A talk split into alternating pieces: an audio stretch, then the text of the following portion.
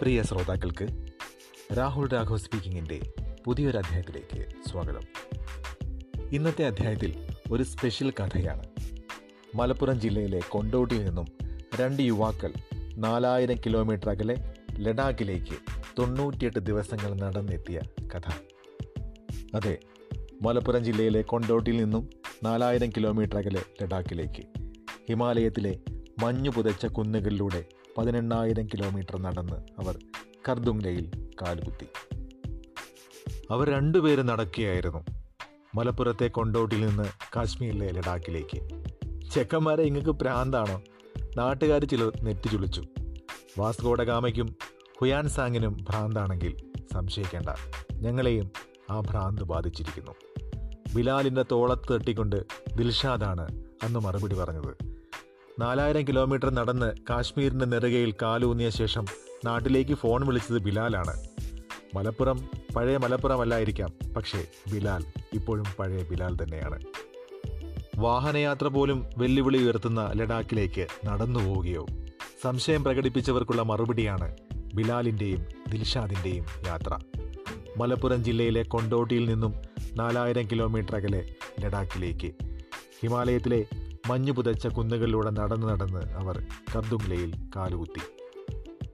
മലപ്പുറം കോട്ടപ്പുറം മുഹമ്മദ് ഷെയ്ഖ് തങ്ങളുടെയും സൗദ ബീവിയുടെയും മകൻ സയ്യിദ് ദിൽഷാദ് കരിപ്പൂർ കുമ്മണിപ്പറമ്പ് സ്വദേശി അബ്ദുൾ ഹമീദിന്റെയും ജമീലയുടെയും മകൻ മുഹമ്മദ് ബിലാൽ എന്നിവർ മാർച്ച് ഇരുപതിനാണ് കരിപ്പൂർ വിമാനത്താവളത്തിന് സമീപത്ത് നിന്ന് നടന്നു തുടങ്ങിയത് തൊണ്ണൂറ്റിയെട്ട് ദിവസത്തിനൊടുവിൽ അവർ ലക്ഷ്യസ്ഥാനത്തെത്തി. സമൂഹ മാധ്യമങ്ങളിൽ ഇവർ പങ്കുവച്ച വീഡിയോ ലക്ഷത്തിലേറെ ആളുകൾ ലൈക്ക് ചെയ്തു. ലഡാക്ക് കാണുക എന്നത് ബിലാലിന്റെയും ദിൽഷാദിന്റെയും ദീർഘകാല സ്വപ്നമായിരുന്നു. അതിന് അവസരമൊത്തു വന്നത് കോവിഡ് മഹാമാരി വ്യാപിച്ചതിന് ശേഷമാണ്. യാത്രയെക്കുറിച്ചുള്ള ആശങ്കയുണ്ടായിരുന്നെങ്കിലും ലക്ഷ്യബോധത്തിന് മുമ്പിൽ ലോക്ക്ഡൗൺ തടസ്സങ്ങൾ നീങ്ങി. അമ്മാവനൊപ്പം ചെന്നൈയിൽ ചായക്കടയിൽ ജോലി ചെയ്യുകയായിരുന്നു ഇരുപത് വയസ്സുകാരൻ ദിൽഷാദ്. അബുദാബിയിലെ ജോലി ഒഴിവാക്കി നാട്ടിലെത്തിയതാണ് ബിലാൽ. പുതിയ വിസയിൽ ഗൾഫിലേക്ക് മടങ്ങാൻ ദിവസങ്ങൾ ബാക്കി നിൽക്കെയാണ് ദിൽഷാദിനെ കണ്ടത്. പഴയ യാത്രാ പദ്ധതി വീണ്ടും ചർച്ചയിൽ വന്നു. ഒരു ലക്ഷത്തിലേറെ രൂപ നഷ്ടം സംഭവിക്കുമെന്നറിഞ്ഞിട്ടും ബിലാൽ പറഞ്ഞുറപ്പിച്ച വിസ റദ്ദാക്കി. യാത്രയ്ക്കുള്ള തയ്യാറെടുപ്പ് തുടങ്ങി. ഇരുപത്തിരണ്ട് വയസ്സുള്ള ബിലാലിന് ഇതെന്തു പറ്റിയെന്ന് വീട്ടിലുള്ളവർ ആശങ്ക പങ്കുവച്ചു.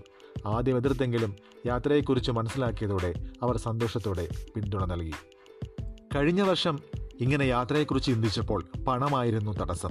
ഇത്തവണയും പ്രശ്നം അതുതന്നെ ഒടുവിൽ കയ്യിലുള്ള നാലായിരം രൂപയുമായി പുറപ്പെടാൻ തീരുമാനിച്ചു. ബാക്കി തുക എങ്ങനെയെങ്കിലും സംഘടിപ്പിക്കാമെന്ന് ഉറപ്പിച്ചു. സ്കൂൾ ബാഗിലാണ് വസ്ത്രങ്ങൾ നിറച്ചത്. ചുരുക്കി പറഞ്ഞാൽ യാത്രയോടുള്ള അടങ്ങാത്ത ആഗ്രഹവും ലക്ഷ്യബോധവും മാത്രമായിരുന്നു കൈമുതൽ. കൊണ്ടോട്ടിയിൽ നിന്നും നടത്തം തുടങ്ങുന്നതിന് മുമ്പ് ബാഗിന് മുകളിൽ അവർ വലിയ അക്ഷരത്തിൽ എഴുതി. കൊണ്ടോട്ടി ടു ലഡാക്ക്. ലക്ഷ്യത്തിലെത്താൻ ഒൻപത് സംസ്ഥാനങ്ങൾ താണ്ടണം.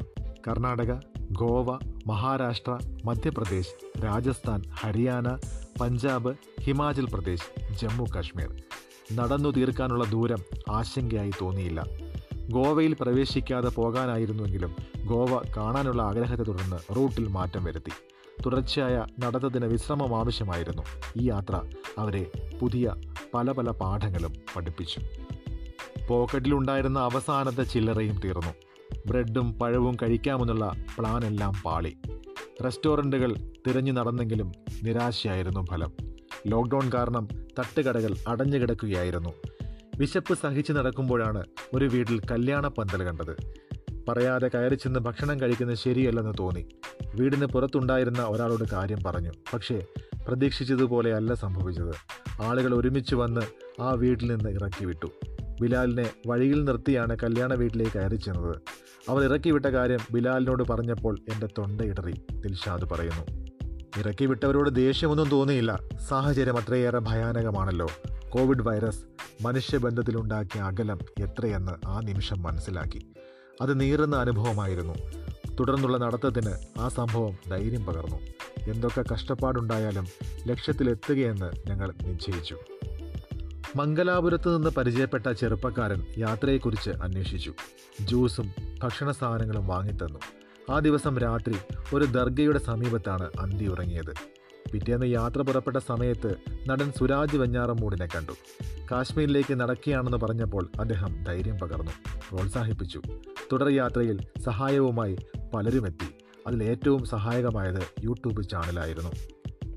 കല്യാണ വീട്ടിൽ നിന്ന് ചിലർ ചെറിയ തുകയൊക്കെ അയച്ചു തന്നു. അപ്പോഴും മൂന്ന് നേരം ഭക്ഷണത്തിനുള്ള വകയൊത്തില്ല. പഴവും ബിസ്ക്കറ്റും കഴിച്ച് വിശപ്പകറ്റി കടകൾ അടച്ചത് വലിയ പ്രതിസന്ധി സൃഷ്ടിച്ചു. വഴിയിൽ കുടുങ്ങിയ ഞങ്ങൾക്ക് സ്ഥലവാസികൾ ഭക്ഷണം നൽകി. ചില സ്ഥലങ്ങളിൽ വിശപ്പ് സഹിക്കാനാവാതെ വീടുകളിൽ കയറി ഭക്ഷണം ചോദിക്കേണ്ടി വന്നു. ലഡാക്ക് വരെ നടക്കുകയാണെന്നറിഞ്ഞപ്പോൾ അവർ കൗതുകത്തോടെ ഭക്ഷണം വിളമ്പി. റംസാൻ നാളുകളിലാണ് രാജസ്ഥാനിലെത്തിയത്. നോമ്പെടുത്തുള്ള യാത്ര മനസ്സിന് നിർവൃതി പകർന്നു. നോമ്പ് തുറയ്ക്ക് പള്ളിയിലെത്തി. പ്രാർത്ഥനയ്ക്ക് ശേഷം നോമ്പുതുറയുടെ ഭക്ഷണം കഴിച്ചു. മധ്യപ്രദേശിലൂടെയും രാജസ്ഥാനിലൂടെയുമായിരുന്നു റംസാൻ കാലത്തെ യാത്ര. പെരുന്നാൾ ദിവസം രാജസ്ഥാനിലായിരുന്നു. അന്ന് പള്ളിയിൽ പോയ ശേഷം ചിക്കൻ ബിരിയാണി കഴിച്ചു. നല്ല രുചിയുള്ള ബിരിയാണി. വില അമ്പത് രൂപ. യാത്രയുടെ വിവരങ്ങൾ ഓരോ ദിവസവും വീട്ടിലുള്ളവരെ ഫോൺ വിളിച്ചറിയിച്ചുകൊണ്ടേയിരുന്നു. ഞങ്ങൾ താണ്ടിയ സ്ഥലങ്ങൾ വീഡിയോ കോളിൽ അവരെ കാണിച്ചു. അതിനൊപ്പം സമൂഹ മാധ്യമങ്ങളിലൂടെ ദൃശ്യങ്ങൾ പങ്കുവച്ചു. അത് കണ്ടവരിൽ ചിലർ വിവരങ്ങൾ അന്വേഷിച്ച് ഫോൺ വിളിച്ചു. യാത്രയുടെ ആദ്യ ദിവസങ്ങളിലെ കൈപ്പേറിയ അനുഭവങ്ങൾ പതുക്കെ പതുക്കെ ആശ്വാസത്തിന് വഴിമാറി. നടന്നുള്ള യാത്രയാണെങ്കിലും ഒരിടത്ത് വാഹനത്തിൽ കയറേണ്ടി വന്നു. ഗോവ മഹാരാഷ്ട്ര അതിർത്തിയിലെ വനമേഖലയായിരുന്നു അത്. രാത്രിയിലാണ് അവിടെ എത്തിയത്. ആ റൂട്ടിൽ പത്ത് കിലോമീറ്റർ നടക്കാൻ അനുമതിയില്ല. അത്രയും ദൂരം മറികടക്കാനായി വാഹനത്തിൽ കയറേണ്ടി വന്നു. മണാലിയിൽ നിന്ന് ലഡാക്കിലേക്കുള്ള പാതയിൽ വാഹനങ്ങളെ ആശ്രയിക്കേണ്ടി വരുമെന്നാണ് കരുതിയത്. എന്നാൽ കാലാവസ്ഥ അനുകൂലമായതിനാൽ നടക്കാൻ തന്നെ തീരുമാനിച്ചു. മലയോരത്തുള്ള വളവുകളും കയറ്റങ്ങളും നടന്നു താണ്ടി. തണുത്തു വിറച്ചുള്ള യാത്രയായിരുന്നു. ഏത് സമയവും മണ്ണും കല്ലും വീണ് തടസ്സപ്പെടുന്ന റോഡുകളാണ് അവിടുത്തേത്. അറ്റകുറ്റപ്പണി നടത്തുന്ന ജോലിക്കാർ സഹായത്തിനെത്തി. വഴി പറഞ്ഞു തന്നതിനൊപ്പം അവർ ഭക്ഷണവും നൽകി. തണുപ്പായിരുന്നു മറ്റൊരു പ്രധാന പ്രശ്നം. ബാഗിലുണ്ടായിരുന്നത് മൂന്ന് പാന്റും ടീഷർട്ടും മാത്രമായിരുന്നു. കടയുടെ വരാന്തയിലെ അന്തിയുറക്കത്തിൽ തണുപ്പിനെ മറികടക്കാൻ അത് പോരായിരുന്നു. ചിലയിടങ്ങളിൽ ആരാധനാലയങ്ങളിൽ താമസ സൗകര്യം ലഭിച്ചു. കാസർഗോഡ് വെച്ച് പരിചയപ്പെട്ട ഒരാളാണ് ഞങ്ങൾക്ക് ടെന്റ് നൽകിയത്. ആദ്യ ദിവസങ്ങൾ ചൂടായതിനാൽ ടെന്റിനുള്ളിൽ ഉറക്കം സാധ്യമായില്ല. ഉത്തരേന്ത്യയിലേക്ക് കടന്നതോടെ ടെന്റ് വലിയ സഹായമായി. മണാലിയിൽ എത്തിയപ്പോഴാണ് തണുപ്പിന്റെ കാഠിന്യം മനസ്സിലായത്. കമ്പിളിയില്ലാത്തതിന്റെ കുറവ് ശരിക്കും അനുഭവിച്ചു. മൂന്ന് ടീഷർട്ടുകൾ ഒരുമിച്ച് ധരിച്ചിട്ടും തണുപ്പ് ചൂടിനിറങ്ങി ദിൽഷാദ് ഒരു പുതപ്പും തലയണയും കരുതിയിരുന്നു. എന്നാൽ ബിലാലിന്റെ ബാഗിൽ ആകെ ഉണ്ടായിരുന്നത് ലുങ്കിയായിരുന്നു. അത് പുതച്ച് തണുപ്പിനെ അകറ്റാമെന്നുള്ളത് വെറും മോഹം മാത്രമായി അവശേഷിച്ചു. ഗോവയിൽ എത്തിയപ്പോഴേക്കും വെയിലിന്റെ കനം കുറഞ്ഞു. മൂന്ന് ദിവസം ഗോവയിൽ താമസിച്ചു. അവിടെ കടൽ തീരത്ത് ടെന്റ് അടിച്ച് അന്തി ഉറങ്ങി. കർണാടക മഹാരാഷ്ട്ര മധ്യപ്രദേശ് സംസ്ഥാനങ്ങളിൽ വളരെ വലിയ ചൂടായിരുന്നു. രാജസ്ഥാനിലെത്തിയപ്പോഴേക്കും ചൂട് കൂടി. ഇതിനിടെ ദിൽഷാദിന്റെ പവർ ബാങ്ക് രാജസ്ഥാനിൽ വെച്ച് മോഷണം പോയി. അതുകൊണ്ട് പുതിയൊരു പവർ ബാങ്ക് വാങ്ങേണ്ടതായി വന്നു. ഹരിയാനയുടെയും പഞ്ചാബിന്റെയും അതിർത്തികളിൽ കൂടെ മാത്രമാണ് കടന്നുപോയത്. ഒരു ദിവസം കൊണ്ട് രണ്ട് സംസ്ഥാനങ്ങൾ താണ്ടി. യാത്ര തുടങ്ങി തൊണ്ണൂറാമത്തെ ദിവസം.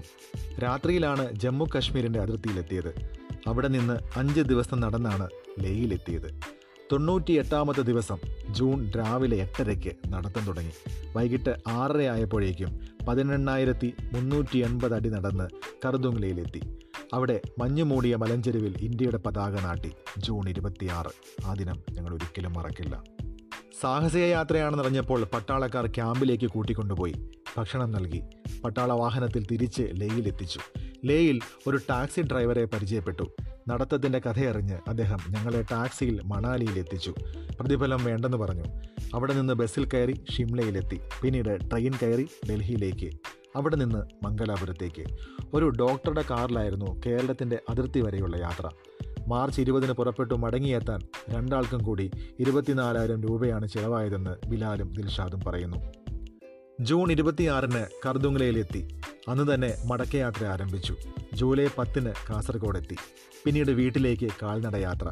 മടക്കയാത്രയിൽ മാത്രമാണ് വാഹനങ്ങളെ ആശ്രയിച്ചത്.